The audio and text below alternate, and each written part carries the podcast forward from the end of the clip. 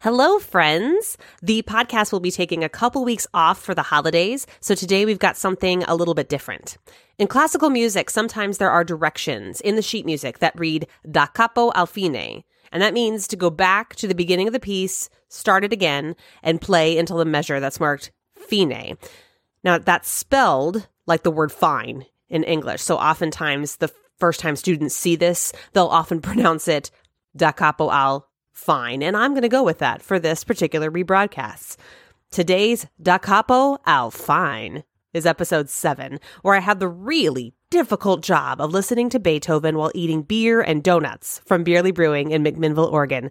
This originally aired on June 19th, 2020, and it was an interview that was long form and super fun. So thanks again to Amelia and JP for their hospitality and warmth from this interview. And shoot, I'm going to have to go grab some more donuts this weekend.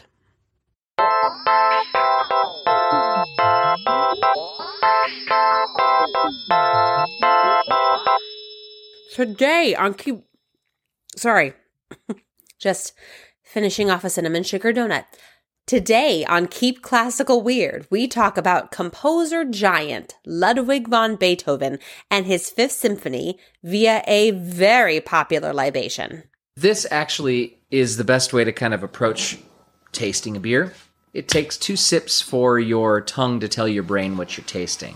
So the first two sips, let that information roll over you, ignore it. Sip number three, that's what the beer tastes like. Okay. So it takes some time for that, you know, signal to get from your tongue to your brain. So you're saying I should do the same thing as Beethoven's rhythms, which is sip, sip, sip, understand. Yes.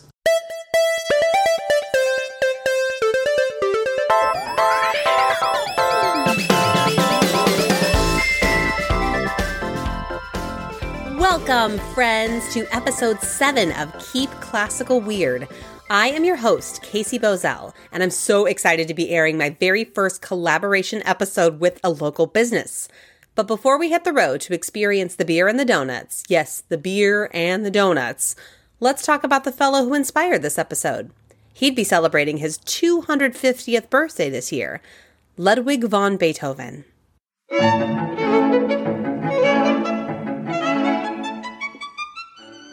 Beethoven was born in Germany in 1770. And though he's one of the most famous composers of all time, the thing people seem to know him best for is the fact that he was deaf. And that may be true, but the full story is much more than that. Beethoven wasn't born deaf. His early career had a strong start. He was recognized for his talent early, and though some compared him to Mozart, he was able to fairly quickly establish his own brand of classical music. In fact, music history points to Beethoven as a very natural bridge between the classical and romantic eras of music. His compositional style underwent a wonderful evolution to make that possible. This evolution, it can be argued, is a direct result of his loss of hearing. Beethoven's hearing loss was gradual and effectively split his compositions into three eras. Early Beethoven, where his hearing was mostly intact.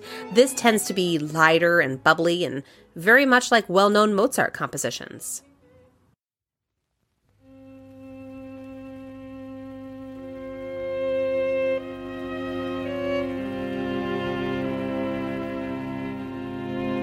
When his hearing loss became more profound, he entered into a dark period of compositional life. His melodies and harmonies became thicker and darker. He was profoundly depressed and angry at this time in his life, and it showed but there was also no doubt that he was growing as a composer, and his ability to write a piece with such depth that his audience could really attach themselves emotionally made him stand out even more. After the worst of the severe depression, he was able to find a purpose again. He came to a beautiful conclusion that the art was bigger than himself. This amazing, emotional sound now came even more alive. What was once musically represented as just plain happiness became more profound. He expressed complicated emotions like gratitude, recovery from grief, unity throughout humanity. He said it all through music. As it turns out, presenting Beethoven's compositional style by just talking about it isn't easy. The goal here was to present a podcast episode for his fifth symphony. This was composed during the second period, the dark and tumultuous one. It's perhaps his most famous composition, and during the early scriptwriting process for this episode, the only words that kept appearing on my screen were things like dark, stormy, hazy, bitter, caramely, and in looking at these adjectives, it occurred to me that there were a lot of them that we used to describe beer. And therein was the solution. Let's pair Beethoven's Fifth Symphony with a flight of beer. The selection of a brewery meant two minor hurdles for me. One, I wanted to find some brewers with a working knowledge of classical music to really offer some deep expertise on pairings. And two, I'm a celiac, which meant that the brewery had to be entirely gluten free.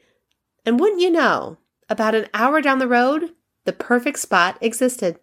My name is Amelia Bierly. We are in Bierly Brewing right now, which is our microbrewery, and also we serve food um, in McMinnville, Oregon. Everything we do here is gluten free. Both me and JP, who you'll meet in a moment, have celiac disease.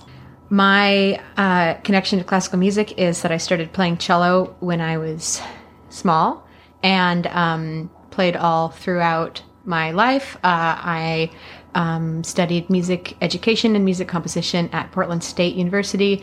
Uh, taught elementary music for several years. I've always been um, a gig musician and have played with Casey in many orchestras.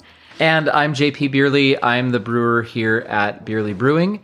And uh, as Amelia said, we're a dedicated gluten free brewery in McMinnville, Oregon. I can never say Bierly Brewing without saying that too. I'm a classically trained tenor and uh, studied uh, at Linfield College um, almost 20 years ago now. Uh, or I was there 20 years ago and uh, studied with Gwen Leonard. And I am sure that I am going to uh, make all of my professors very sad by what I actually remember about Beethoven. So you two have chosen for us um, a beer and a should I say a beer and a food pairing or a beer and a Yeah. Sure, snack, Snack, sure. Yeah. Um, that you believe goes particularly well with each movement of Beethoven Five. Yes. I would say snack because it's very carb heavy. Great.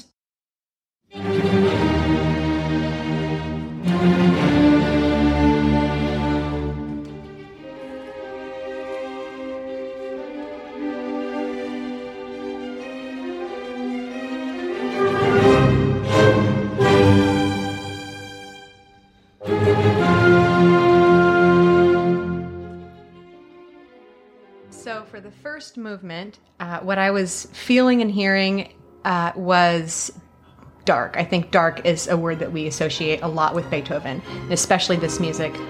Um, and agitated is another word that was coming to mind. Rich, and also the fact that it's super famous and everybody knows it. Most people want it, um, and it's almost like uh, like the thing that you want the most in a meal is dessert. And this movement is like the dessert of Beethoven. So we paired a maple bar with our blackbird stout. Rich, roasty, uh, sweet, everything, all the flavors together, um, but really uh, focusing in on the darkness. I like movement one when it's played fast. To me, it hits you all at once, like right up at the front. It's, as Amelia said, something that you want. And uh, that's what the beer tastes like. It's something that you want. Uh, a, a nice, bold stout that just hits you.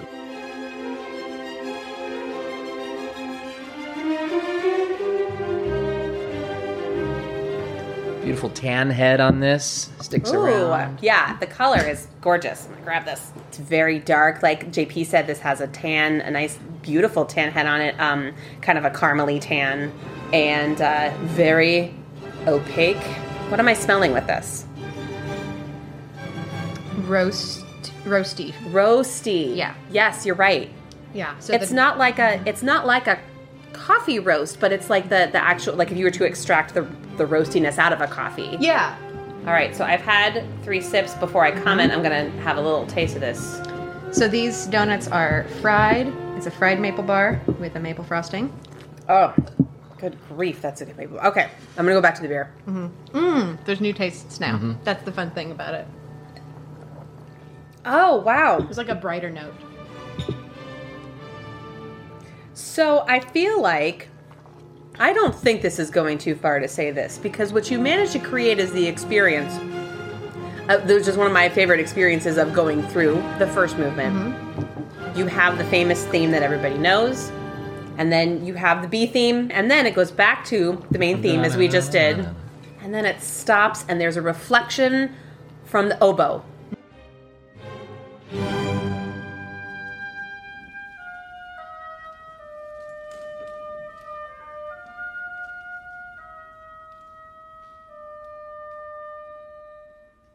And I feel like that's the note that I've now picked up mm, yeah. because it's it's less it is less dark. There's this little glimmer. It, d- it hasn't mm-hmm. changed.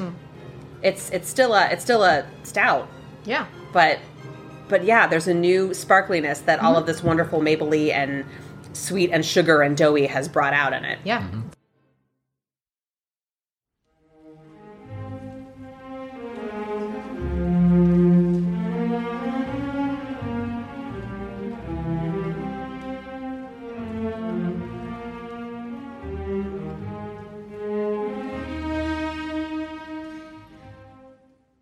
That's the thing that the cellists get and we didn't. Right.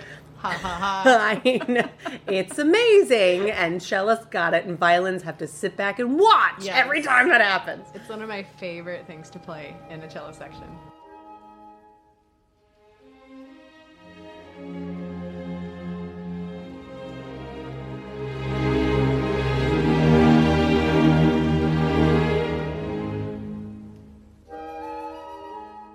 So for the pairing for this movement, uh, what I was thinking is like really clean, really classic, um, and uh, I want to spin this in the best way, like inoffensive. Like there's nothing that anybody could like object to.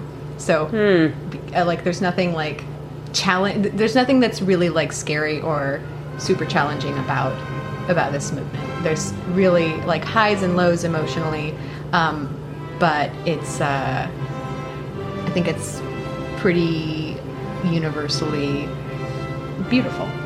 Um, so we chose uh, our Felix Pilsner, which has a very crisp, clean taste, and then a soft pretzel, which is a classic snack. All right, so in contrast to the last beer we just got, this is um, this is very transparent and it's very light, and I could see all the bubbles coming up, and it's got a, a very very white white head to it. It is very clean, and like you said, it's. I mean, yeah, I'm trying to find a better word for inoffensive because I know what you mean. Right? It's universally loved. Yeah. Mhm. really. There's there's nothing there's nothing to dislike about this. I and I do like there's like a hint of a. Is it like a hint of citrus? Mm-hmm. Maybe that's Yeah, in for there. sure, from the yeah. hops, yeah. Okay. The flavor is there in the moment, and then as soon as the beer is gone from your mouth, it's largely forgotten. Actually, mm, It finishes really clean. Mm-hmm. So I'm trying to. These are beautiful, steaming hot pretzels. It's crusty on the outside, it's chewy on the inside. Which that particular combination of flavors, for people who don't know, is a luxury rarely afforded to celiacs. I always oh, that's like lovely. to on pretzels. I always like to start with the ends. That's the you know the part that actually ends. Sorry, I ate one of the ends. I know you you had one. I had one. And then my second favorite part of the pretzel is where the twist is in the middle. Oh, uh-huh. Because I and I like to kind of keep that together as twist. Please don't eat the twist uh, all by yourself, Amelia. Um, Breaking the other part off. I of it. like I like it too You can have because that's where it's like doughiest and least crunchy. So kind of the contrast between those two are kind of like uh, two separate themes in in the same movement. It's almost like the soft, sweet, doughy strings. If the if the middle were the if the middle was the strings, if the twist was the strings, mm-hmm. would you call the ends? Are the ends the brassy? Yeah, the brassy edges. sure. I love that. Yeah.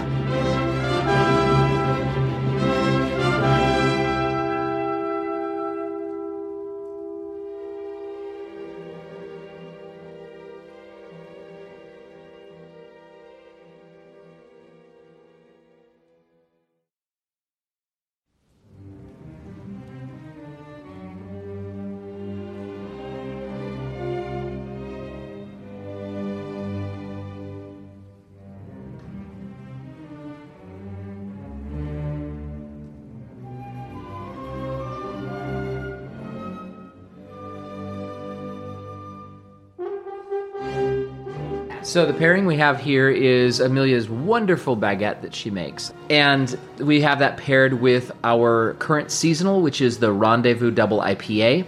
Uh, this beer is 7.3 ABV. Uh, it's hoppy but not bitter, more like peach and nectarine uh, rather than some of the more traditional uh, pine resin.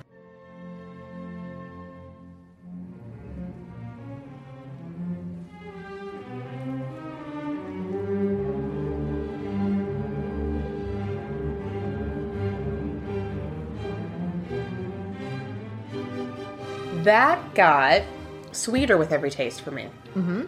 It started out like an IPA does. It started out re- really hoppy and kind of bitter, and it got sweeter and sweeter Yeah. as that went on. That was very. That's very interesting. Kind of spreads out on your palate. Mm-hmm. And it ends up being like, yeah, yeah, like you're biting into a juicy fruit. You know what? You know how it's paralleling is it's you know what it is and you know what you're tasting, but it's still complicated. You know what a scherzo is, and you know what a fugue is, and you know what all the tech techniques are in within it, but it's still there's still a lot going on. There's still a lot that it returns to you in terms of joy and uh, and meaning. At this point in the conversation, Amelia and JP's baby, Jamie, joined us and found their microphone really fascinating. So, just so you're aware, you might hear some extra commentary in the form of baby noises.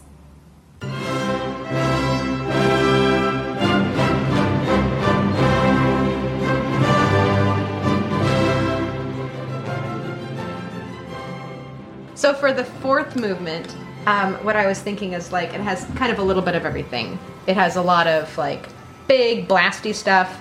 Um, it has some stuff that's like reminiscent of the first movement. Um, so what we went with is a porter, which is a darker style, but it also has some crisp, uh, clean notes in it.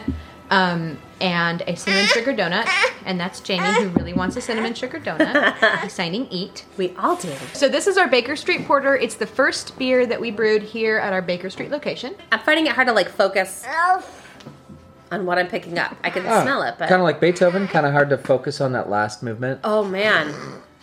Well, if it was really like Beethoven, then we'd have to like try this for an ever and ever before it actually ended, right? Mm-hmm. Yeah, just keep drinking more and more and more and Yeah. more and more. Was this the last beer? No, this is the last beer. No, this is the last beer.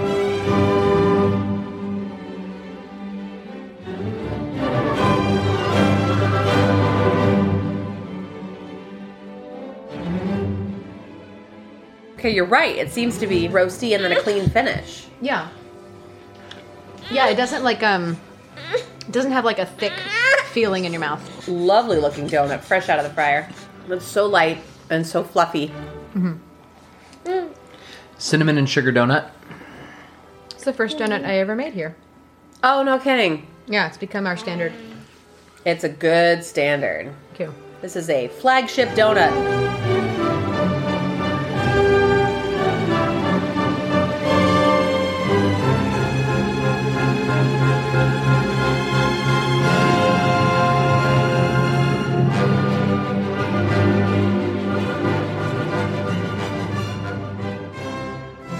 Seems now, after the donut, smoother and like taking longer to kind of go back and coat the tongue and coat mm-hmm. the throat and mm-hmm.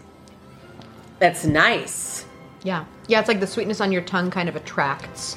Mm-hmm. Like the the part of your tongue that was like opened up by the sweetness. i think before we started recording you used the word sparkly like this movement is there's a lot of he pulls out all the stops like all you know everybody he has something fun for everybody like i feel like this is one of those movements where no matter what you play your part is really fun Yeah, it, it really is. I love playing this movement. I love playing the symphony overall, but this movement I love the most. Um, and it like the music to me is like fireworks going off. As we're winding up the symphony, I think I can almost hear the question you're asking. How can I play along at home? Well, good news. If you're a resident of the Willamette Valley, you can. Head on over to bierlybrewing.com. That's B I E R L Y and click on their delivery news. They have this collection of beers available as a set for delivery, as well as some delicious pretzels. The donuts and the baguette are also available for takeout at their Baker Street location, and wow, is it worth it! I cannot recommend the food and the beer highly enough. So, grab your favorite recording of Beethoven's Fifth Symphony and, as JP says, You can get your bottle of beer. And that's our show for today. My biggest and warmest thanks to Amelia and JP over at Bierly Brewing. Your insight made this episode so fun to produce. Our theme music is composed by Thomas Barber, who was also a fan of Beethoven and beer. Check him out at thomasbarber.com. Web development support is provided by Tina at citybeautifuldesign.com. Keep Classical Weird is created and edited by me, Casey Bozell. If you're enjoying the podcast and would like to help it grow, head on over to our Patreon at patreon.com slash keepclassicalweird to access some bonus content. Thanks so much for listening, everyone. Stay safe and stay weird.